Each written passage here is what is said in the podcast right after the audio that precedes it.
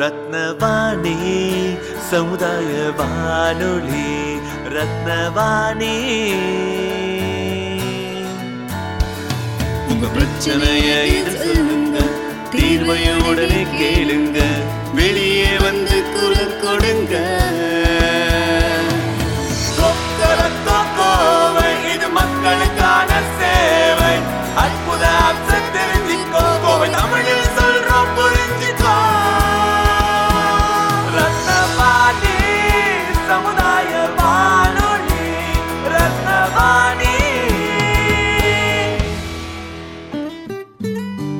ரத்னவாணி தொண்ணூறு புள்ளி எட்டு சமுதாய வானொலி ஒலிபரப்பு கோவை ஈச்சனாரி ரத்தினம் கல்லூரி வளாகத்தில் இருந்து ஒலிபரப்பாகிறது.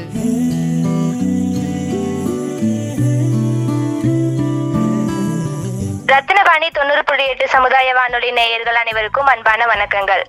நான் கோகிலா ஆனந்தன் கோயம்புத்தூர் அரசு சட்டக் கல்லூரியில இறுதி ஆண்டு சட்டம் பயிலக்கூடிய ஒரு மாணவி. இன்னைக்கு ஜூலை பதினேழு இந்த நாள் சர்வதேச நீதி தினமா கொண்டாடப்பட்டு வந்துட்டு இருக்காங்க நீதி அப்படிங்கிறது எல்லா பாமர மக்களுக்கும் கிடைக்கக்கூடிய ஒண்ணு. எல்லாரும் வந்து சமமா இருக்கணும் எல்லோரும் மனநிறைவோட இருக்கணும் எல்லோரும் சந்தோஷமா இருக்கணும் யாருக்கும் எந்த கஷ்டமும் வரக்கூடாது அப்படிங்கிறதுக்காகவே தான் சட்டத்தின் முள்ள முன்னாடி அனைவரும் சமம் என்ற நிலையில தான் இந்த நாள் இன்னைக்கு கொண்டாடப்பட்டு வந்துட்டு இருக்கோம் நீதியை நிலைநாட்டுவதற்காகவும் நீதிமன்றங்கள் மூலமா நம்பிக்கையை ஏற்படுத்துறதுக்காகவும் தான் ஜூலை பதினேழான இன்னைக்கு சர்வதேச நீதி நாளா கொண்டாடப்பட்டு வந்துட்டு இருக்கோம் முதல்ல சட்டம் சட்டத்தோட ஆட்சி அப்படின்னா என்ன அப்படின்னா சட்டம் அப்படிங்கிறது உயர்வான நிலை சுப்ரீமசி ஆஃப் லா என்ன சொல்லுது அப்படின்னா சட்டத்தை நிலைநிறுத்துறதுக்காக தான் நீதிமன்றங்கள் முன்னாலே முன்னாடி நம்ம போறோம். அந்த நீதிமன்றங்கள் சட்டத்தை வந்து மீறப்படாத வகையில ஒருத்தர் வந்து எந்த ஒரு தவறுமே செய்யல அப்படின்னா ஒரு நிரபராதி தண்டிக்க கஷ்டப்படக்கூடாது அப்படிங்கிற ஒரு நோக்கத்தோட தான் அவங்களுக்கு வந்து நீதி வழங்குறாங்க. அவங்க எந்த ஒரு தவறும் செய்யப்படாத வரை அவங்க தண்டிக்கப்படுவது கிடையாது. உடலாலேயோ உடைமைகளாலேயோ எந்த ஒரு துன்பமும் ஏற்படுத்துறதும் கிடையாது. இன்னொன்னு பாத்தீங்க அப்படின்னா ஈக்குவாலிட்டி பிஃபோர் லா சட்டத்தின் முன்னால எல்லாருமே சமம்தான். ஒரு குடிமகன் சாதாரண சட்டத்திட்டங்களை விட உயர்வானதாக வந்து கருதப்பட மாட்டான். சட்டத்தின் முன்னால எல்லாரும் சமம் அப்படிங்கிறது தான் இரண்டாவது விதி. மூணாவது விதி அப்படிங்கிறது சட்ட ஆற்றலோட உயர்விடம் பத்தி சொல்லுது. சட்ட ஆற்றலுடைய உயர்விடம் அப்படிங்கிறது ஒரு தனி நபரோட உரிமை வந்து சுதந்திரமான சட்ட விதிகளில் இருந்து விளக்கம் அளிக்கப்பட்டு நீதிமன்றங்கள் முன்னால அதற்கான தீர்வு காணப்படுது. நீதிமன்றங்கள் வாயிலாக நிராகரிக்கப்படுகின்றதே தவிர அரசியலமைப்போட பிரகடனங்களால வந்து கிடையாது. அப்படிங்கறதா மூணாவது ரூல். இந்த மூணு ரூலுக்கு கீழே தான் நம்மளுடைய சட்டமும் ஆட்சியும் நீதிமன்றங்களும் நீதித்துறைகளும் செயல்பட்டு வந்துட்டு இருக்கு இப்போ ஒரு மாணவியாக பள்ளி முடிஞ்சு கல்லூரி போகக்கூடிய மாணவியாக இருந்த அந்த நீதி மேல இருந்த பர்செப்ஷனும் இன்னைக்கு கோகிலாக்கு இருக்கக்கூடிய அந்த மாற்றம் எப்படிப்பட்டது தெரிஞ்சுக்கலாம்? ஒரு லா ஸ்டூடெண்டாக சேர்ந்தப்போ. நான் பள்ளி முடிஞ்சு கல்லூரிக்கு போகும்போது ரொம்ப சட்டத்தை பத்தி படிக்க போறோம் அப்படிங்கிறது எல்லா ஒரு காமன் கோர்ஸ் படிக்கிற மாதிரி தான் நினைச்சிட்டு இருந்தேன். ஆனா ஒரு சட்டம் பயிலக்கூடிய மாணவியா நான் உள்ள கல்லூரிக்குள்ள நுழைஞ்சதுக்கு அப்புறம் தான் என்னுடைய தைரியங்களும் என்னுடைய தன்னம்பிக்கைகளும் என்னுடைய சிந்தனைகளும் வந்து அதிகரிக்க ஆரம்பிச்சது. மக்களுக்கு நன்மை செய்யணும் மக்களுடைய தேவைகளை வந்து மக்கள் இருக்கக்கூடிய பிரச்சனைகளை வந்து தீர்த்து அவங்க நிம்மதியா சுமூகமான வாழ்க்கை முறை வாழ வைக்கணும் அப்படிங்கிற ஒரு எண்ணமும் அந்த கல்லூரியில கால் வச்சதுக்கு அப்புறம் தான் எனக்கு தோண ஆரம்பிச்சிச்சு. முன்னாடி வந்து நம்ம வீட்லயோ இல்ல ஃப்ரெண்ட்ஸ் கிட்டயோ பேசும்போது வந்து நமக்கு இன்னுமே அந்த சின்ன பிள்ளைங்க பேசுற மாதிரியே கதை கேட்கறதும் ஒரு ஒரு சின்ன ஒரு விஷயம் நடந்துச்சுன்னா அந்த விஷயத்துக்குள்ள நம்ம உள்ளார்ந்த போது நமக்குள்ள இப்படி நடந்துருமோ அப்படிங்கிற ஒரு தாட்டும் அந்த மாதிரி எல்லாம் இருந்துட்டு இருந்துச்சு. ஆனா சட்டக்கல்லூரி போனதுக்கு அப்புறமா ஒரு விஷயம் நடந்துச்சு அப்படின்னா அந்த விஷயத்தின் எதனால நடந்துச்சு எப்ப நடந்துச்சு எந்த ஒரு யாரெல்லாம் பாதிக்கப்பட்டிருக்காங்க அவங்களுக்கு நம்ம எவ்வளவு உதவி செய்ய முடியும் அதுல இருந்து நம்ம எப்படி ஒரு தெளிவான அறிவு பெற முடியும் அப்படிங்கறத நான் சட்டக்கல்லூரி போனதுக்கு அப்புறம் தான் கத்துக்கிட்டேன். மிகப்பெரிய ஒரு வரம் அப்படின்னே சொல்லலாம் சட்டக்கல்லூரி. இப்போ பொதுவாக அந்த நீதி கிடைக்கணும் சொல்லக்கூடிய அந்த வாக்கியம் வந்து இந்தியாவிலேயோ இல்லை இந்த கோர்ட் சார்ந்த இடங்களில் பார்க்கும்போது உடனடியாக கிடைக்குமா என்கிற கேள்வி நிறைய இடங்களில் நம்ம பேசப்படக்கூடிய விஷயமா இன்றைக்குமே இருக்குது அதுவும் ஒரு ஒரு கொலை நடந்துச்சுன்னா இருபது வருஷம் கழிச்சு தீர்ப்பு வருது. அதுக்கப்புறமும் தண்டிக்கப்பட வேண்டிய மனிதர் வந்து ஹாஸ்பிட்டல் இல்லை வீடு இல்லை ஜாமீன் இல்லாட்டி அந்த மாதிரி வாய்தா வாங்கி அங்கே அங்கேயும் இங்கேயும் போகிற வாய்ப்புகள் நியூஸில் நிறைய பார்க்குறோம். ஸோ இந்த நீதி சொல்லக்கூடிய விஷயத்துக்கு சாதாரணமான மக்கள் இப்போ நீங்கள் நிறைய கோர்ட்டுக்கெல்லாம் போகிறதுக்கான வாய்ப்பு கிடைச்சிருக்கும் நீதிமன்றத்துக்கெல்லாம். ஸோ அங்கே பாமர மக்கள்லாம் அவங்களுடைய நம்பிக்கை எப்படிப்பட்டதாக இருக்குது அவங்களுடைய அவங்களுடைய உணர்வுகள் எப்படிப்பட்டதாக இருக்குது நீங்கள் பார்த்ததில் பகிர முடியுமா? ஒரு சட்டக்கல்லூரி மாணவியா நான் வந்து கல்வி அறிவு பாட பள்ளியில கத்துக்கிட்டது மாதிரி இல்லாம கல்லூரியில நான் கத்துக்கிட்டது மாதிரி இல்லாம வாழ்க்கை நடைமுறைகள்ல நான் கத்துக்கிட்டது தான் அதிகம். ஏன் அப்படின்னா நீதிமன்றங்களுக்கு நேரடியா எங்களை வந்து அனுப்புறதுனால ஒரு விஷயம் அப்படிங்கறது அந்த பிரச்சனையை எப்படி பார்க்கணுங்கிற தொலைநோக்கு பார்வையும் எங்களுக்கு வந்து எங்க கல்லூரி மூலமா தான் எங்களுக்கு கிடைக்குது. இன்னொரு விஷயம் என்ன பாத்தீங்க அப்படின்னா சட்டம் வந்து நேரம் வந்து அதிக நீடிக்கிறது. அதுக்கு காரணம் வந்து ஒரு கொலை நடந்துச்சுன்னா இவ்வளவு வருஷம் நீடிக்கிறாங்க. அப்படிங்கிற போது அதுக்கு இடையில நிறைய விதிமுறைகளும் நிறைய ப்ராசஸும் இருக்கு. ஒரு பிரச்சனை நடந்துச்சு அப்படின்னா பழங்காலத்துல எப்படி கட்டம் கட்ட பஞ்சாயத்துக்கு எப்படி வந்து ஆளுகள் எல்லாம் திரட்டுறதுக்கு ஒரு நாள் ஆகுமோ. இல்ல ஒரு மணி நேரம் ஆகுமோ? அதே மாதிரிதான் நீதித்துறையிலையும் அந்த விஷயங்களை அலசி ஆராய்ஞ்சு தொலைநோக்கு பார்வையோட தெளிவான நீதி தேவதை மாதிரி இருக்கக்கூடிய நீதி பேரரசர்கள் தெளிவான ஒரு வானம் வீழினும் நீதி நிலவுக அப்படிங்கிற வார்த்தைக்கு இணங்க நீதியை நிலைநாட்டுறதுக்கு அமையக்கூடிய ஒரு அங்கமா நீதிமன்றம் இருக்கு. காரணம் இதுக்கு இடையில நடக்கக்கூடிய ப்ராசஸ் தான். இந்தியாவில மிக உயர்ந்த கான்ஸ்டியூஷன் நம்ம லார்ஜஸ்ட் கான்ஸ்டியூஷன்னா இந்தியன் கான்ஸ்டியூஷன் தான் இந்த இந்தியன் கான்ஸ்டியூஷன்ல பார்ட் த்ரீ பகுதி மூணுல என்ன சொல்லியிருக்காங்க அப்படின்னா ஒரு பாமர மக்களுக்கும் இருக்கக்கூடிய எல்லாருக்கும் நீதி கிடைக்கணும் அப்படிங்கிற பட்சத்துல ஒவ்வொரு உரிமையும் தனித்தனி உறுப்புகளாக ஆர்டிக்கல்களாக வந்து அவங்க வந்து பிரிச்சிருக்காங்க. பிரிச்சு அதன் மூலமா தான் வந்து அவங்களுக்கு வந்து உரிமை பாதிக்கப்படும் பொழுது அதற்கான தீர்வுகள் வந்து கொடுக்கறாங்க. அப்படி பார்த்தோம் அப்படின்னா கிட்டத்தட்ட முதல்ல ஏழு உரிமைகள் இருந்துச்சு. ஏழாவது உரிமையான சொத்துரிமைய ஷரத்து முப்பத்தி ஒண்ணுக்கு கீழே இருந்தத ஆயிரத்தி தொள்ளாயிரத்தி எழுவத்தி எட்டாம் ஆண்டு நாற்பத்தி நாலாவது சட்ட திருத்தத்துக்கு கீழே. புது ஒரு ஆர்டிக்கலா கொண்டு புது ஒரு சட்டமா கொண்டு வந்துட்டாங்க த்ரீ ஹண்ட்ரட் அண்ட் எயிட் கீழே. இப்ப வந்து நமக்கு மொத்தம் ஆறு உரிமைகள் இருக்கு. இந்த ஆறு உரிமைகள் நமக்கு பாதிக்கப்படும் பொழுதுதான் ஏதோ ஒரு வகையில நம்மள வந்து தாக்கும் பொழுதுதான் நம்ம வந்து நீதிமன்றத்தை அணுகிறோம். இதத்தான் வந்து ஆர்டிக்கல் பன்னிரெண்டுல இருந்து முப்பத்தி அஞ்சு வரைக்கும் ஆறு உரிமைகளை பத்தி சொல்லியிருக்காங்க. இது ஆர்டிக்கல் பன்னிரெண்டு அப்படிங்கிறது அரசாங்கம் அரச பத்தின ஒரு விஷயம். இதுக்கு கீழே மொத்தம் ஆறு உரிமைகள் என்னென்ன அப்படின்னா. சம உரிமை சுதந்திரத்திற்கான உரிமை சுரண்டலுக்கு எதிரான உரிமை கலாச்சார மற்றும் கல்வி கற்கும் உரிமை அரசியல் அமைப்பு சீர்படுத்தும் உரிமை. இதுல சம உரிமை அப்படின்னா என்ன அப்படின்னா சட்டத்தின் முன்னால எல்லாரும் சமம் அப்படிங்கறத ஷரத்து பதினான்கிலிருந்து பதினெட்டு வகையான ஷரத்துக்கள். பதினாலுல இருந்து பதினெட்டு வரைக்கும் சம உரிமையை பத்தி சொல்லுது. ஜாதி மத இனம் பால் பிறப்பிற வேறுபாடுகள் இல்லாம இருக்கணும் அப்படிங்கறத ஷரத்து பதினஞ்சு சொல்லுது. ஷரத்து பதினாலு அனைவரும் சமம்னு சொல்லிட்டு அவங்களுக்கு பாதுகாப்பை பத்தி ஷரத்து பதினாலு சொல்லுது. வேலை வாய்ப்புகளுக்கான சம வாய்ப்பை பத்தி ஷரத்து பதினாறும். தீண்டாமை ஒழிப்பு மற்றும் அதனோட செயல்பாட்டை தடுக்கிறதுக்கு ஷரத்து பதினேழும். ராணுவத்திலும் கல்வித்துறையிலும் சாதனை புரிந்தவர்களுக்கு வழங்கக்கூடிய பட்டங்களை தவிர. பிற பட்டங்களை ஒழிப்பு செய்யணும் அப்படிங்கறத ஷரத்து பதினெட்டு சொல்லுது இது வந்து சம உரிமையை பத்தி சொல்லுது இல்லைங்களா.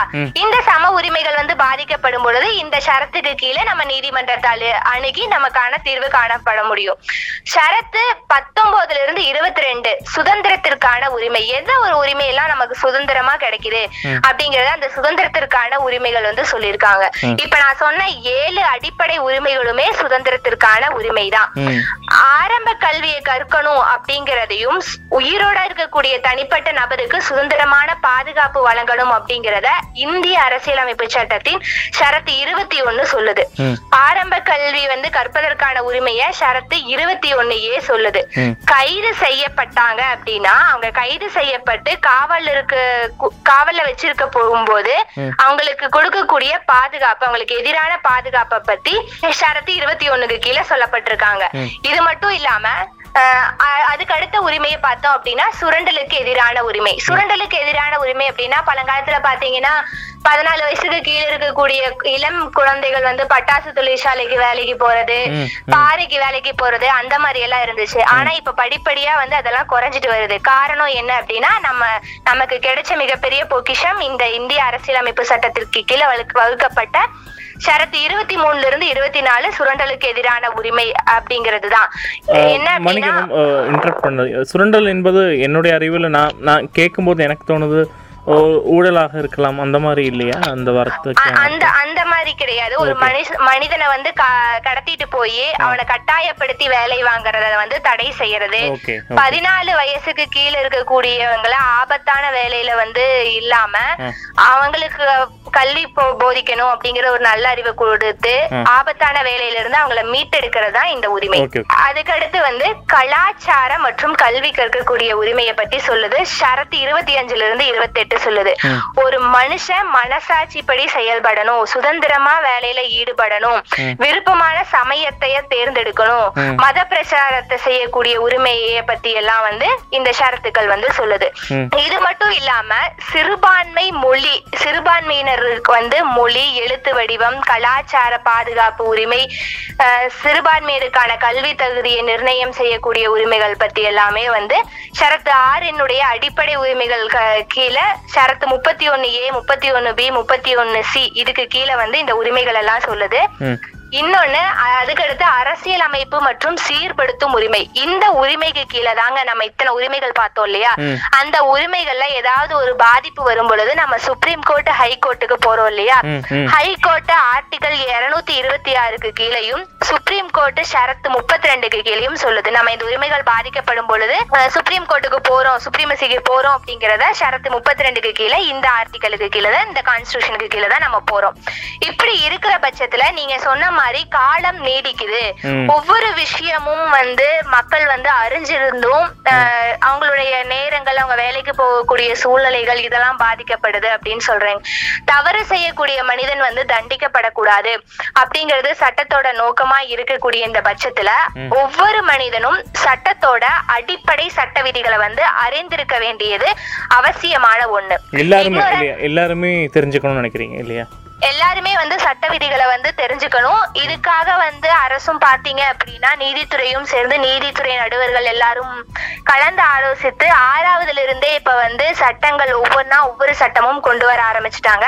அந்த சட்டங்கள் கொண்டு வர கொண்டு வர ஸ்டூடெண்ட்ஸோட விழிப்புணர்வும் அதிக ஆரம்பி அதிக ஆரம்பிச்சு அவங்களுக்கு நல்ல முறையில நீதியை நிலைநாட்டக்கூடிய ஒரு பொக்கிஷமா வந்து இப்ப நீதிமன்றங்களும் நீதித்துறைகளும் செயல்பட்டுட்டு வருது அப்படிங்கறதுதான் நிதர்சனமான உண்மை.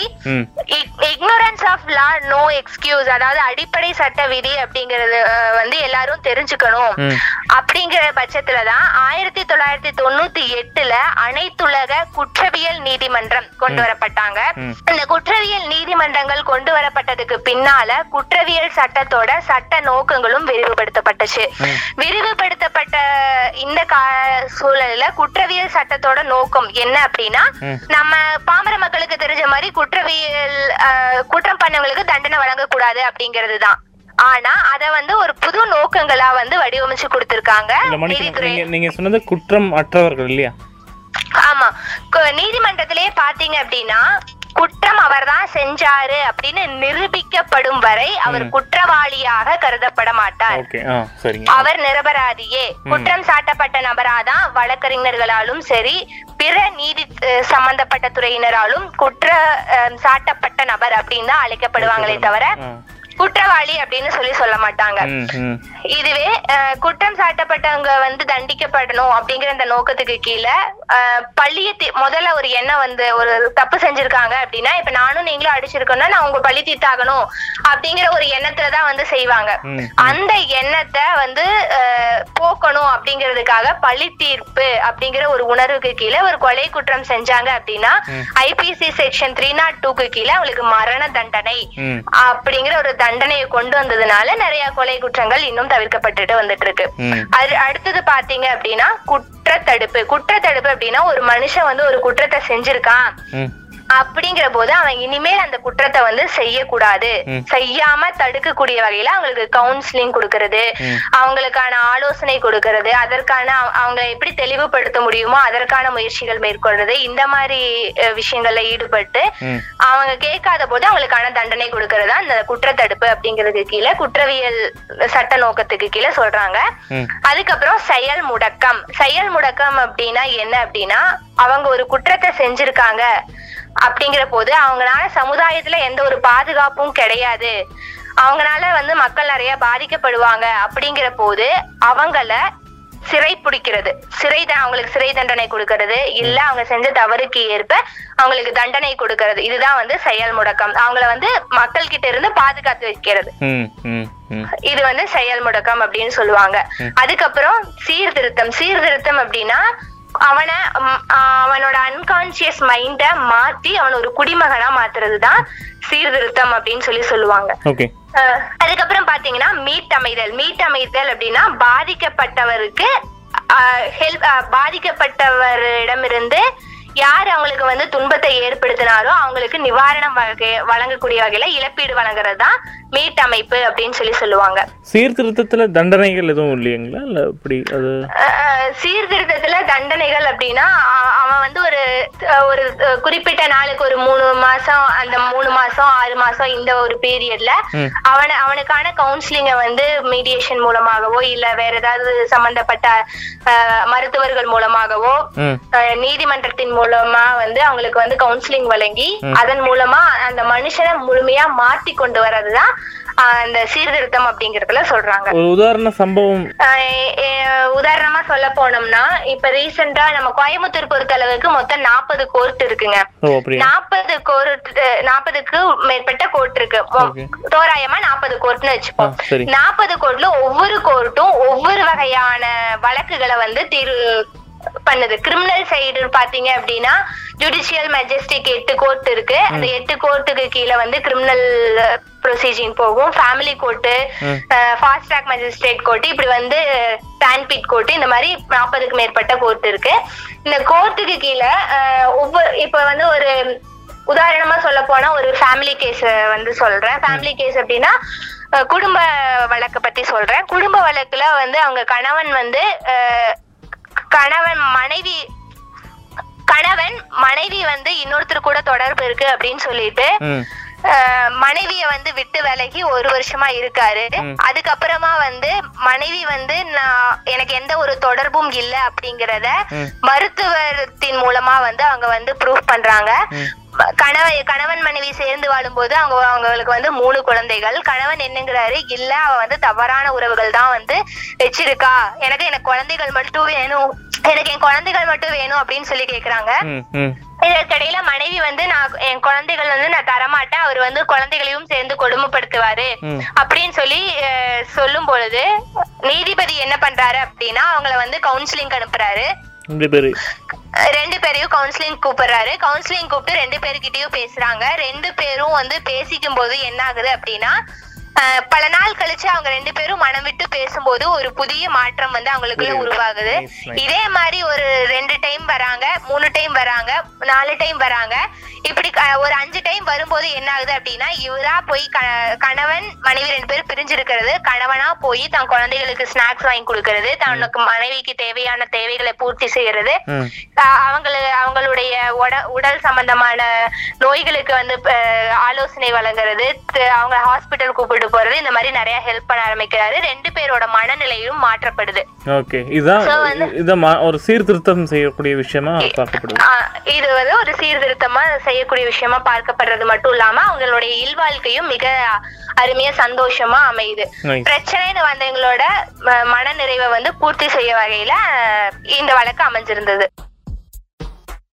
ரத்தின வாணி தொண்ணூறு புள்ளி எட்டு சமுதாய வானொலியில் ரத்தின நேரம். ரத்தினவாணி தொண்ணூறு புள்ளி எட்டு சமுதாய வானொலி நேயர்கள் அனைவருக்கும் அன்பான வணக்கங்கள். நான் கோகிலா ஆனந்தன் கோயம்புத்தூர் அரசு சட்டக் கல்லூரியில இறுதி ஆண்டு சட்டம் பயிலக்கூடிய ஒரு மாணவி. இன்னைக்கு ஜூலை பதினேழு இந்த நாள் சர்வதேச நீதி தினமா கொண்டாடப்பட்டு வந்துட்டு இருக்காங்க இது இது தொடர்ந்து பாத்தீங்க அப்படின்னா இப்படி வந்து குற்றவியல் சட்ட நோக்கங்கள் வந்து அமைஞ்சிருக்கு இல்லையா. இதே மாதிரி உரிமையல்லையும் இருக்கு. உரிமையல் அப்படிங்கிற போது எல்லாருக்கும் தெரியும் சிவில் ப்ரொசீஜர். சிவில் ப்ரொசீஜர் அப்படிங்கிறது கடல் மாதிரிங்க பிரச்சனைகள் இப்படிதான் வரும் அப்படிங்கிறது தெரியாது. இந்த பிரச்சனையும் கொண்டு வரலாமா அப்படிங்கிறது தெரியாது. இந்த பிரச்சனைக்கு தீர்வு காணக்கூடிய விஷயங்கள் எப்படிங்கறத அலசி ஆராய தோண்ட தோண்ட தண்ணி வந்துகிட்டே இருக்கும் இல்லையா? அந்த அந்த மாதிரி ஒரு விஷயம் தான் இந்த உரிமையல் வழக்கு அப்படிங்கிறது. குற்றவியல் மாதிரியே இதுலயும் சப்ஸ்டான்டிவ்லா ப்ரொசீஜர்லா ரெண்டு இருக்கு. நிலைமுறை சட்டம் நடைமுறை சட்டம் அப்படின்னு சொல்லிட்டு. ஒரு ஆக்சிடென்ட் நடக்குதுன்னு வச்சுக்கோங்க. அந்த ஆக்சிடென்ட அதனால ஏற்படக்கூடிய இழப்பீடு வழங்குறதுக்காக உரிமையல் சட்டத்துக்கு கீழே கொண்டு வராங்க. அப்ப அப்படி கொண்டு வரும்போது எ- உரிமை ஒரு ஆக்சிடென்ட்னா நீங்க யோசிக்கலாம். இது நான் கிரிமினல் சைடு தானே கொண்டு போவாங்க. ஆக்சிடென்ட் நடந்துச்சுன்னா ரெண்டு பேருக்கும் பிரச்சனை நடந்திருக்கும். ஒருத்தர் வந்து உயிரிழந்திருப்பாரு. அப்படி இருக்கும்போது இதை வந்து கிரிமினல் சைடு தானே கொண்டு போவாங்க அப்படின்னு சொல்லி நீங்க நினைக்கலாம். ஆனா என்ன உண்மையான விஷயம் அப்படின்னா காவலர்களால் அதாவது போலீஸ்காரங்கனால போக்குவரத்து விதியை மீறினதுக்கு மீறி தான் அதனாலதான் விபத்து ஏற்பட்டுச்சு அப்படின்னு சொல்லிதான் குற்றவியல் வழக்குக்கு வந்து கீழே வந்து அவங்கள வந்து கொண்டு போறாங்க. இதனால இதனால என்ன ஆகுது அப்படின்னா உரிமையல் வழக்கும் குற்றவியல் வழக்கும் சில சமயங்கள்ல ரெண்டுமே ஒண்ணு சேர்ந்து வர்ற மாதிரி கூட இருக்கலாம். அது அதனுடைய வழக்கினுடைய தன்மையை பொறுத்து வந்து உரிமையல் வழக்கு அமைஞ்சிருக்கும். இப்ப இந்த மாதிரி விஷயங்கள் அப்படியே தொடர்ந்து பார்த்துட்டு வரும் பொழுது நிறைய பேருக்கு வந்து கிரிமினல் சைடும் சரி சிவில் சைடும் சரி எந்த- எப்படி வந்து வழக்குகள் தொடங்குது ஏன் வந்து நீங்க முன்னாடி கேட்ட மாதிரி காலம் வந்து நீட்டிக்கப்படுது அப்படிங்கிற ஒரு விஷயம் வந்து தெரிஞ்சிருப்பீங்க இல்லையா? ஏன் அப்படின்னு சொல்லி கேட்டிருப்பீங்க இல்லையா? ஏன் அப்படின்னா கிரிமினல் சைடு பாத்தீங்க அப்படின்னா ப்ரீ ட்ரையல் ட்ரையல் அப்படின்னு இருக்கு. ப்ரீ ட்ரையல் அப்படின்னா என்ன அப்படின்னா முதல்ல ஒரு இன்சிடென்ட் நடக்குது. ரெண்டு பேரும் அடிச்சுக்கிறாங்க ரெண்டு பேரும் சண்டை போடுறாங்க. சண்டை போடும்போது அவங்க முதல்ல போய் போலீஸ் கிட்ட கம்ப்ளைண்ட் கொடுப்பாங்க. கம்ப்ளைண்ட் குடுக்கறது கம்ப்ளைண்ட் கொடுத்தத ஒருத்தர் வந்து சொல்லதான் செஞ்சிருப்பாரு இல்லையா. சொல்றது செஞ்சிருக்கிறது வந்து ஜஸ்ட் இன்ஃபர்மேஷன் அந்த இன்ஃபர்மேஷனுக்கு அடுத்து வந்து போலீசார் போய் அங்க வந்து விசாரணை செய்வாங்க. இன்ஃபர்மேஷன் முதல்ல அவங்க சொல்ற ஒரு இன்ஃபர்மேஷன் அதுக்கப்புறம் போலீசார் போய் விசாரணை செய்யறத கலெக்ஷன் ஆஃப் எவிடன்ஸ் அப்படின்னு சொல்லி சொல்லுவாங்க. Collection of evidence evidence collect பண்ணதுக்கு அப்புறம் தான் வந்து யார் மேல தவறு இருக்கோ யார் மேல வந்து சந்தேகிக்கப்படுறாங்களோ சந்தேகிக்கப்படக்கூடிய நபரை வந்து அரெஸ்ட் பண்ணுவாங்க. அரெஸ்ட் பண்ணி அதுக்கப்புறம் வந்து நம்ம கோர்ட்ல ப்ரொசீஜர் பண்றோம். இதுக்கப்புறம் வந்து பெயில் இந்த மாதிரி நிறைய விஷயங்கள் இருக்கு. போலீஸ் கம்ப்ளைண்ட் இதுதான் வந்து நம்ம எஃப்ஐஆர் போட்டு நம்ம கொண்டு வரோம். இது வந்து ப்ரீ ட்ரையல் அப்படின்னு சொல்லி சொல்லுவாங்க. அதாவது போலீஸ் ஸ்டேஷனுக்குள்ள நடக்கக்கூடிய விஷயங்கள். இங்க இருந்து நம்ம வந்து கோர்ட்டுக்கு வந்ததுக்கு அப்புறம் அக்யூஸ்ட் வந்து அப்பியரன்ஸ் ஆவாரு. அதாவது அந்த வழக்கு தொடர்பா வந்து யார் குற்றம் சாட்டப்பட்ட நபர் வந்து கூண்டுல ஏறி நான் வழக்க செஞ்சனா இல்லையா அப்படிங்கறத நீதியரசர் முன்னால வந்து சொல்லுவாங்க தான் வழக்க வந்து செஞ்சாரு நான் தான் அப்படின்னு ஒத்துக்கிட்டா அதற்காக நீதியரசர் வந்து அவங்க செஞ்சதுக்கான தண்டனையும். ஒத்துக்காத போது வக்கீல நியமனம் உங்க தரப்புல யாராவது வக்கீல நியமனம் பண்ற தயாரா இருக்கீங்களான்னு கேட்பாரு. அப்படி இருக்கும்போது அவங்க தயாராக இருந்தா அவங்க தரப்புல வக்கீல வந்து நியமனம் பண்றதுக்கான அனுமதி கொடுப்பாரு. இதுக்கிடையில போலீஸ் அதாவது போலீஸ் சைடுல இருந்து நம்ம அரசு தரப்பு வக்கீலும் அக்யூஸ் சைடுல இருந்து அவரால் நியமிக்கப்பட்ட வக்கீலும் வந்து ஆஜராவாங்க. ஆஜரானதுக்கு அப்புறம் வந்து அக்யூஸ் வந்து அப்பியரன்ஸ் ஆவாரு. இத இதன் மூலமா இப்படிதான் வந்து கிரிமினல் சைடு வழக்கு முதல்ல ஸ்டார்ட் ஆகுது. ஸ்டார்ட் ஆகும்போது அதுக்கப்புறம் வந்து சார்ஜ் ஷீட் வந்து அக்யூஸ்ட் அப்பியரன்ஸ் ஆவாங்களா? அக்யூஸ்ட் அப்பியரன்ஸ் ஆனதுக்கு அப்புறம் வந்து சார்ஜ் ஷீட் ஃப்ரேம் பண்ணுவாங்க. சார்ஜ் ஷீட் ஃப்ரேம் வந்து கோர்ட்டோட ப்ராசஸ் அதாவது இந்த நீங்க வந்து இந்த கொலை குற்றம் வந்து செஞ்சிருக்கீங்க. அதனால இந்த கொலை குற்றம்னா ஐபிசி செக்ஷன் த்ரீ நாட் டூக்கு கீழே வந்து இந்த கொலை குற்றம் செஞ்சிருக்கீங்க.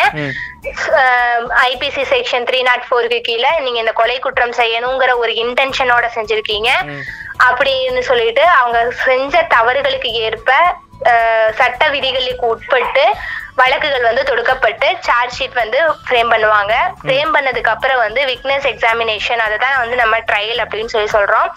ட்ரையல் அப்படிங்கிறது சீஃப் கிராஸ் அப்படின்னு சீஃப் கிராஸ் ரீக்ராஸ் சீஃப் அப்படின்னு சொல்லி சொல்லுவாங்க. என்ன சீஃப் அப்படின்னா என்னன்னா அரசு தரப்பு வக்கீல் அவர்கள் குற்றம் சாட்டப்பட்ட நபரிடம் அவருக்கு சம்பந்தமான சாட்சிகளை விசாரணை செய்வதுதான் வந்து சீஃப் அவரு செஞ்ச விசாரணைய மறு விசாரணை அல்லது குறுக்கு விசாரணை செய்வது வந்து கிராஸ் அப்படின்னு சொல்லி சொல்லுவாங்க. இவங்க ரெண்டு பேரும் செஞ்சதுல அரசு தரப்பு வக்கீலுக்கு ஏதாவது டவுட் இருந்தா ரீ சீஃபும் அக்யூஸ்ட் தரப்பு வக்கீல் அதாவது குற்றம் சாட்டப்பட்ட நபருடைய தரப்புல யாராவது சாட்சிகளை ப்ரொடியூஸ் பண்ணணும் இல்ல அவர்கிட்ட ஏதாவது மேற்கொண்டு கேள்வி கேட்கணும் அப்படின்னா ரீக்ராஸும் அப்ளை பண்ணுவாங்க.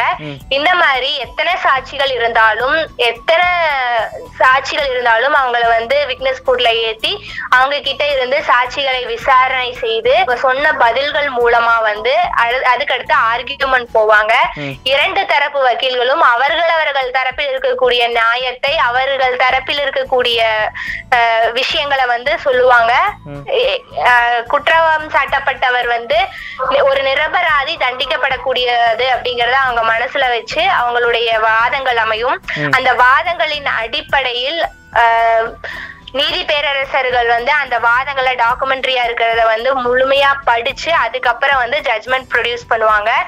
இ- வழக்கு பொறுத்த அளவுக்கு அப்படின்னா டைம் லிமிட்டேஷன் வந்து நியமனம் பண்ணுனா குவாலி ஜட்மெண்ட் வந்து குவாலிட்டியா இருக்காது. அதாவது டைம் வந்து அவங்க வழக்குகள் முழுமையா படிச்சு தீர விசாரிச்சு ஆராய்ஞ்சு அதுக்கப்புறமா யார் வந்து குற்றம் சாட்டப்பட்டவர் யார் நிரபராதி அப்படிங்கிறத நீதி பேரரசர் கண்டறிந்து அதுக்கப்புறம் தான் வந்து ஜட்மெண்ட் ப்ரொடியூஸ் பண்றதுனாலதான் அந்த டைம் டிலே ஆகும். இதற்கு இடையில விக்னஸ் பிரசன்ட் ஆகிறது விக்னஸ் ஆப்சென்ட் பெயில விட்டுருப்பாங்க இல்லையா. இந்த கேப்ல அவர் வந்து அடுத்த ஹியரிங்க்கு வாங்கன்னு சொல்லும்போது அன்னைக்கு வந்து அவர் பிரசன்ட் ஆகிறது ஆப்சென்ட் ஆகிறது இல்ல அவருக்கு ஏதாவது உடம்பு சம்பந்தமா இஷ்யூ ஆகுறது ஆப்போசிட் யாராவது வராம இருக்கிறது இந்த மாதிரி இருக்கக்கூடிய காலகட்டத்துல தான் வந்து வழக்குகளுடைய நாட்கள் வந்து ரொம்ப நீளமா இழுக்கப்பட்டுட்டு இருக்கு இதுக்கிடையில அவர் செய்தியில எல்லாம் பார்க்கும்போது வாய்தா என்கிற வார்த்தை சொல்லுவாங்க. அப்படி அது அது என்ன மீனிங் அது? வாய்தா அப்படின்னா அதாவது ஒரு வழக்கினுடைய முதல் நிலை முடி இன்று முடிவடைகிறது. இந்த வழக்கு சம்பந்தமா நீங்க இன்னைக்கு வந்திருக்கீங்க. இன்னைக்கு இந்த வழக்கு சம்பந்தமா வந்து உங்களை வந்து இது விசாரிச்சிருக்காங்க. இந்த நிலை இன்னைக்கு முடிகிறது. அடுத்த நிலை இந்த தேதியில் அறிவிக்கப்படும் அப்படின்னு சொல்லி சொல்லுவாங்க. ஒருவேளை அடுத்த நிலையில அவங்க வரல அப்படின்னா அவங்க வரல அப்படிங்கிறதுக்காக வக்கீல் அவங்களுடைய வக்கீல் வந்து பெட்டிஷன் ஃபைல் பண்ணுவாங்க. இவங்க வந்து இந்த சூழ்நிலை காரணமா வந்து அவங்க வரல அப்படின்னு சொல்லிட்டு சிஆர்பிசி இல்லையும் சிபிசி கிரிமினல்லையா இருந்தாலும் சரி சிவில்லையா இருந்தாலும் சரி ரெண்டுலயுமே வந்து பெட்டிஷன் ஃபைல் பண்ணுவாங்க. அவங்க அவங்க தரப்புல இருக்கவங்கள வந்து காப்பாத்துறதுக்கு. ஓகே இல்ல ஆக்சுவலி இந்த வார்த்தை வாய்தா என்பது தமிழ் வார்த்தையா இல்ல? வாய்தா அப்படிங்கிறது தமிழ் வார்த்தை தான். அவங்க புரிஞ்சுக்கணும் அப்படிங்கிற விதத்திற்காக வந்து ஒரு வழக்கு எப்- எப்படி அப்படின்னா அக்யூஸ்ட் அதாவது குற்றம் சாட்டப்பட்டவரா இருந்தாலும் சரி இல்ல வாதி பிரதிவாதியா இருந்தாலும் சரி அவங்களுக்கு என்ன லாங்குவேஜ் கன்வீனியன்ட்டா இருக்கோ அந்த லாங்குவேஜ் தான் வந்து வக்கீல்களும் நீதி பேரரசர்களும் வந்து பயன்படுத்தணும். அவங்களுக்கு புரியாத லாங்குவேஜ்ல வந்து அவங்க பேசிட்டு இருந்தா அவங்க என்ன பேசுறாங்க அப்படிங்கிற விஷயம் அவங்க வக்கீல் வந்து கரெக்டா தான் கன்வே பண்றாரா அப்படிங்கிற விஷயம் வந்து அக்யூஸ்டுக்கு தெரிய குற்றம் சாட்டப்பட்டவருக்கு தெரியாம போயிடலாம். இல்ல வாதி பிரதிவாதிக்கு தெரியாம போயிடலாம். அதனால அவங்களுக்கு என்ன மொழி தெரிகிறதோ அந்த மொழிகளில் தான் வந்து அவங்களுடைய வாதங்களும் அமைந்திருக்கும். ஒரு ஒருவேளை இப்போ கோயம்புத்தூர்ல வந்த வட இந்தியர் சார்ந்த ஒரு ஒரு மனிதருக்கு ஏதோ பிரச்சனையாவது ஒரு ஏதாச்சுன்னா அவங்களுக்கு வந்து ஹிந்தியில பேசணும் என்கிற விஷயம் கோயம்புத்தூர் கோர்ட்ல நடக்க வாய்ப்பு இருக்குங்களா? நிறைய வாய்ப்புகள் இருக்கு. நீதி பேரரசர்களும் ஹிந்தியை அறிந்திருப்பாங்க. மோஸ்ட்லி வந்து தெரியாம இருக்கு அப்படிங்கிற பட்சத்துல டிரான்ஸ்லேஷனை வந்து யூஸ் பண்ணிப்பாங்க. அதனால கோயம்புத்தூர் கோர்ட்டை பொறுத்தளவு மொழி அனைத்து மொழிகளுக்கும் மரியாதை வழங்கப்படுகிறது என்பதுதான் உண்மை. ஓகே. இது வந்து நம்ம கிரிமினல் சைடு பார்த்தோம் இல்லைங்களா? இனி பாத்தீங்க அப்படின்னா உரிமையல் வழக்கு எப்படி வருது? உரிமையல் சம்பந்தமா எந்த மாதிரியான வழக்குகள் வந்து நம்ம தொடரப்படுது? அப்படிங்கிறது தான் வந்து நம்ம தெரிஞ்சுக்க வேண்டிய ஒரு முக்கியமான விஷயம். நான் சொன்ன மாதிரியே ஆறாம் வகுப்பிலிருந்தே வந்து சட்டங்கள்லாம் என்ன நீதிகள்லாம் என்ன எந்த மாதிரி விஷயத்த வந்து மக்களுக்கு வெளிப்படையா தெரியணும் அடிப்படையா மக்கள் என்ன தெரிஞ்சுக்கணும் விஷயங்கிறத வந்து ஆறாம் வகுப்பிலிருந்தே கற்றுக் கொடுக்கப்படுறாங்க. அதுக்கு கீழே பாத்தீங்கன்னா பிறப்பு சான்றிதழ் இறப்பு சான்றிதழ் உயிர் பரிமாற்றம் ஜாமீன் கையெழுத்து கரைய பத்திரம் பட்டா மாத்துறது வில்லங்கம் திருமணம் பதிவு பதிவு செய்யக்கூடிய திருமணங்கள் வேலை நிறுத்தம் இடைநீக்கம் சாலை விபத்து முன்ஜாமீன் இன்சூரன்ஸ் பாலிசி ஓட்டுநர் உரிமம் பெயர் மாற்றம் வாரிசுரிமம் வாடகை ஒப்பந்தம் விவாகரத்து ஓய்வூதியம் கடன் உறுதி சீட்டு மருத்துவ காப்பீடு இந்த மாதிரி எல்லா விஷயங்களும் அன்றாட சட்ட அறிவுகளுக்கு உட்பட்டு தான் இருக்கிறதுனால குறைந்தபட்ச சட்ட அறிவையும் வந்து ஆறாம் வகுப்பிலிருந்தே வந்து நம்மளுடைய அரசு வந்து கற்றுத்தருது. இருக்கிறது அப்படிங்கறதுனால இந்த நேரத்துல அரசையும் பாராட்ட விரும்புகிறேன்.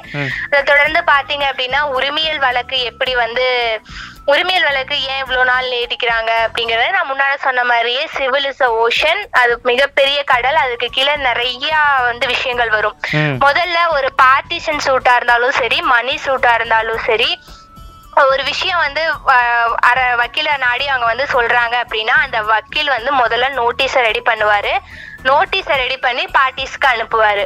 பா நோட்டீஸ் அனுப்பப்பட்டது அதாவது அந்த சூட் அப்படிங்கறது அந்த நோட்டீஸ்ல அந்த அதுல இருக்கக்கூடிய விஷயங்களை வந்து நம்ம மாத்தவே முடியாது. அவங்க சொல்லக்கூடிய விஷயங்கள் அது அப்படியே நிலையா இருக்கும். இதை வந்து பிளைண்ட் காப்பி அப்படின்னு சொல்லி சொல்லுவாங்க. அதாவது வாதுரை அப்படின்னு சொல்லி சொல்லுவாங்க.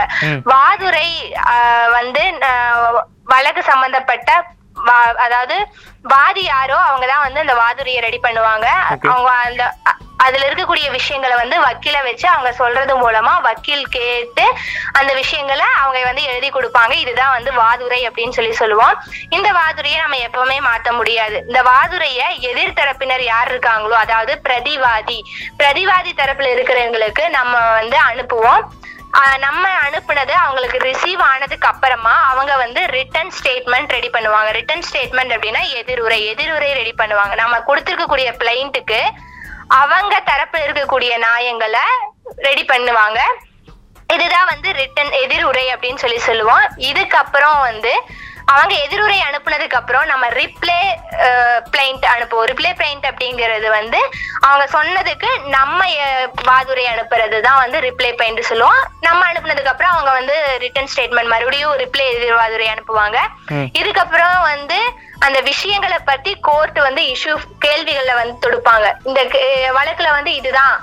அப்படின்னு சொல்லிட்டு அத அத- தொடர்பான கேள்விகளை வந்து கோர்ட் வந்து தொடுப்பாங்க. இதற்கு வந்து என்கொயரி பேசுவாங்க.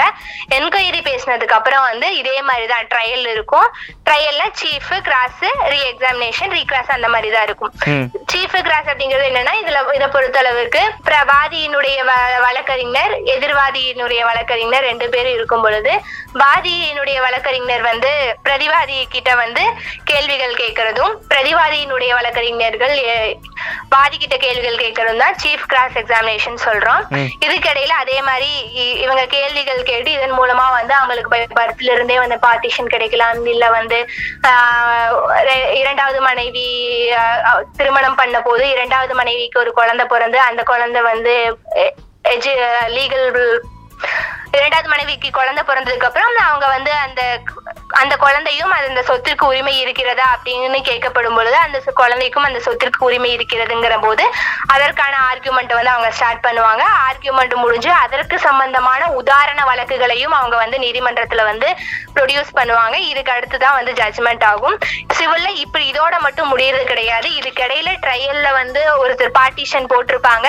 இப்ப பத்து பேர்ல வந்து ஒருத்தர் போட்டிருக்காங்க. ஒரு பாட்டி வயசானவங்க அப்படின்னா அவங்க இறந்துட்டா அவங்களுக்கான அவங்க இறந்துட்டாங்க அப்படிங்கிறதுக்கான சிஏவும் இல்ல அவங்களுக்கு வேற ஏதாவது கேள்விகள் கேட்கப்படணும் அப்படின்னா அதற்கான பெட்டிஷனும் இந்த மாதிரி நிறைய கேள்விகள் நிறைய பெட்டிஷன் வந்து இடையில எவ்வளவு சிஏ எவ்வளவு பெட்டிஷன் வேணா எவ்வளவு சிஏ எவ்வளவு ஐஏ எவ்வளவு பெட்டிஷன் வேணாலும் வந்து இதுக்கு இடையில வந்து போட்டுட்டு இருக்கலாம். வழக்குக்கு வந்து நான் வர முடியல. நேரம் வந்து இழுக்கப்படுது. இல்ல எதிர் தரப்பினர் வந்து நாங்க எங்களால வர முடியல. நாங்க வந்து சமா சமரசமா போய்க்கிறோம். சமரசமா போய்க்கிறோம் அப்படிங்கிற போது அதற்கும் நீதித்துறை வந்து மிக காலத்தை நீடிக்க செய்யாம மிக காலத்துல சுருக்கிக்கணும் அப்படிங்கிறதுக்காகவே மீடியேஷன் ஆர்பிட்ரேஷன் இதெல்லாம் கொண்டு வந்திருக்காங்க. இதன் மூலமா வந்து அவங்க சமரசமா பேசி வழக்குகளை வந்து தீர்த்துக்கலாம். உதாரணமா சொல்ல போனா ரெண்டு பேரும் வந்து சொத்து கேட்டு அக்காவும் தம்பியும் சண்டை போட்டுக்கிறாங்க. சண்டை போட்டுட்டு வழக்கு தொடர்கிறாங்கன்னு வச்சுக்கோங்க. அவங்க ஒரு குறிப்பிட்ட காலத்துக்கு அப்புறமா வந்து அவங்களுக்கு ஏதோ ஏதோ ஒரு வகையில வந்து அவங்க பாத்துக்கிறாங்க பேசிக்கிறாங்க. அவங்க வீட்டுக்குள்ள பேசிட்டு வழக்குகள் மூலமா போகாம நம்ம சமரசமா நம்ம சொத்துக்களை பிரிச்சுக்கலாம் அப்படின்னு மனமுகந்து வராங்க. இந்த நேரத்துல வழக்கு இருக்குது அப்படிங்கறது கண்டு அவங்க பயப்பட தேவையில்லை. இத நீதியரசர் முன்னால எடுத்து கூறி மீடியேஷன் போய் அதன் மூலமா ரெண்டு பேருமே பேசி ரெண்டு பேருமே வந்து முழுமையான சம்மதத்துடன் வந்து அந்த சொத்துக்களை வந்து பிரிச்சுக்கலாம். அங்க வந்து ஜட்ஜ்மெண்ட் சொல்ல மாட்டாங்க. அங்க அவார்டா ப்ரொடியூஸ் பண்ணுவாங்க. அவார்ட் ப்ரொடியூஸ் பண்ணதுக்கு அப்புறம் அந்த அவார்டை வந்து மாத்த முடியாது. இதுக்கு கீழே வந்து ஏதாவது அவங்க அப்பீல் போறதா இருந்தா சுப்ரீம் கோர்ட் ஹை கோர்ட்டுக்கு அப்பீல் வந்து போலாம். அது அவங்களுடைய வாதி பிரதிவாதிகளுடைய விருப்பத்தை பொறுத்தளவு. கோர்ட்டோட எக்ஸ்பென்ஸ் பாத்தீங்க அப்படின்னா இப்போ வந்து ஸ்டாம்ப் வாங்க பார் கவுன்சில் மூலமா வந்து ஒவ்வொரு தலைவர்களும் நியமிக்கப்படுறாங்க. நியமிக்கப்பட்டு அவங்களுக்கான ஊதியங்கள் வந்து அந்த மாதிரி விஷயங்கள்ல போகுது. இது வந்து அரசு வந்து நம்ம வந்து அஹ், எல்லாமே வந்து நமக்காக நம்ம கட்டக்கூடிய வரிகளிலிருந்து தான் வந்து அரசாங்கத்தால் நியமிக்கப்படக்கூடிய அரசு அதாவது நீதி பேரரசர்களுக்கு ஊதியம் கிடைக்குது. இது மட்டும் இல்லாம அங்க இருக்கக்கூடிய ஜுடிஷியல் ஆபீசர்ஸ்க்கு எல்லாம் பாத்தீங்க அப்படின்னா அவங்களுடைய வருமானமும் வந்து நம்ம அவங்களுக்குரிய அசோசியேஷன் மூலமா வந்து நிறைய ஆதரவுகள் கொடுக்கறது மூலமாகவும். அரசாங்கத்தின் மூலமாகவும் அவங்களுக்கு ஊதியம் வந்து வழங்கப்படுது. இது இல்லாம நியூஸ்ல சில நியூஸ்ல எல்லாம் ஃபைன் பே பண்ண சொல்லுவாங்க கோர்ட்டில் இல்லைங்களா? லட்ச ரூபா பத்து லட்ச ரூபா அந்த மாதிரிலாம். ஆமா. அதுல இருந்தும் அந்த அமௌண்ட் எடுப்பாங்கன்னு நினைக்கிறேன். இல்லைங்களா? அது எனக்கு சரியா தெரியல. ஆனா இப்ப வந்து ஒரு பிரச்சனை நடந்திருக்கு அப்படின்னா அவங்க வந்து கரெக்டா இப்ப வழக்கறிஞர்களுக்கே வந்து காஸ்ட் வந்து ஜட்மெண்டா ஜட்ஜால வந்து காஸ்ட் போடப்படும். ஏன் அப்படின்னா அந்த வழக்க வந்து சரியா நடத்தல. இன்னைக்கு ட்ரையல் எடுக்கிறாங்க இன்னைக்கு சீஃப் எடுக்கிறாங்க அப்படின்னா நீதிமன்றத்தோட நேரங்களை வந்து அவங்க வீண் பண்ணும் பொழுது அவங்களுக்கு வந்து காஸ்ட் போடப்படும். இதன் மூலமா வந்து நிறைய பேர் வந்து திருத்திக்கிறதுக்கான மிகப்பெரிய வாய்ப்புகள் வந்து அவங்களுக்கு வழங்கப்படுது. நம்பி வர யாரையும் வந்து வழக்கறிஞர்கள் மூலமாகவோ இல்ல நீதியரசர்கள் மூலமாகவோ ஏமாற்றப்படுறது கிடையாது. நிறைய வழக்குகள் வந்து நே- நேரம் ஆகிறதுக்கு காரணம் வந்து பார்ட்டிஸ் தானே பார்ட்டிஸும் அதனால இருக்கக்கூடிய இடைப்பட்ட செ- இடைப்பட் இடைப்பட்ட காலத்தில் நடக்கக்கூடிய செயல்களும் தானே தவிர நீதிமன்றம் அப்படிங்கிற நீதிமன்றம் அப்படின்னு சொல்லிட முடியாது. பொதுவா சொல்லிட முடியாது இல்லைங்களா? பொதுவா வந்து நீதிமன்றத்தினாலதான் அப்படிங்கறத சொல்லிட முடியாது. அதுக்கு இடையில நடக்கக்கூடிய பார்ட்டிஸ் ஒத்து போகாதனாலயோ இல்ல வேற ஏதாவது பிரச்சனைகள்னாலயோ இல்ல கரெக்டா வந்து சேராதனாலயோ காலதாமதம் ஏற்படுறதுனாலயோ இந்த மாதிரி விஷயங்கள்னாலதான் ரொம்ப நாள் வந்து கேஸ் இழுக்குதே தவிர நீதிமன்றங்களுடைய செயல்களால் அப்படிங்கறத நம்ம சொல்லிட முடியாது. ஓகே. ரொம்ப நன்றி. என்னுடைய கேள்விகள் ரொம்ப சுருக்கமாக இருந்தது. ஆனால் பதில்கள் வந்து துல்லியமாக அதுவும் பாமர மக்கள் கேட்கும்போது இந்த- இத்தனை விஷயங்கள் இருக்குன்னு தெரியாமல் இருக்கும். ஸோ ரொம்ப நன்றி. உங்களுடைய படிப்பு முடிச்சு நிறைய ஏழை மக்களுக்கும் அதே மாதிரி நீதித்துறைக்கும் பெருமை விஷயங்கள்லாம் நிறைய செய்யறதுக்கு என்னுடைய வாழ்த்துக்கள். நன்றி கோகிலா நன்றி. நாட்டில் நடக்கக்கூடிய கொடுமைகளை தட்டி கேட்கறதுக்கும் நீதிமுறை தவறாம கடைபிடிக்கிறதுக்கும் தான் இந்த நாள்ல நான் உறுதி ஏத்துக்கிறேன் என்ன மாதிரி நிறைய வழக்கறிஞர்களும் என்னை சார்ந்த என்னுடைய உறவினர்களும் வந்து உறுதி ஏற்பாங்க ஒவ்வொரு பாமரனும். சட்டம் பற்றி அறிந்திருக்க வேண்டும் அப்படிங்கிறது தான் உண்மை. சட்டம் ஆளும் சட்டமே ஆட்சி செய்யும் வானம் வீழினும் நீதி நிலவுக. நன்றி. நன்றிங்க. ரத்தின வாணி தொண்ணூறு புள்ளி எட்டு சமுதாய வானொலியில் ரத்தின நேரம்.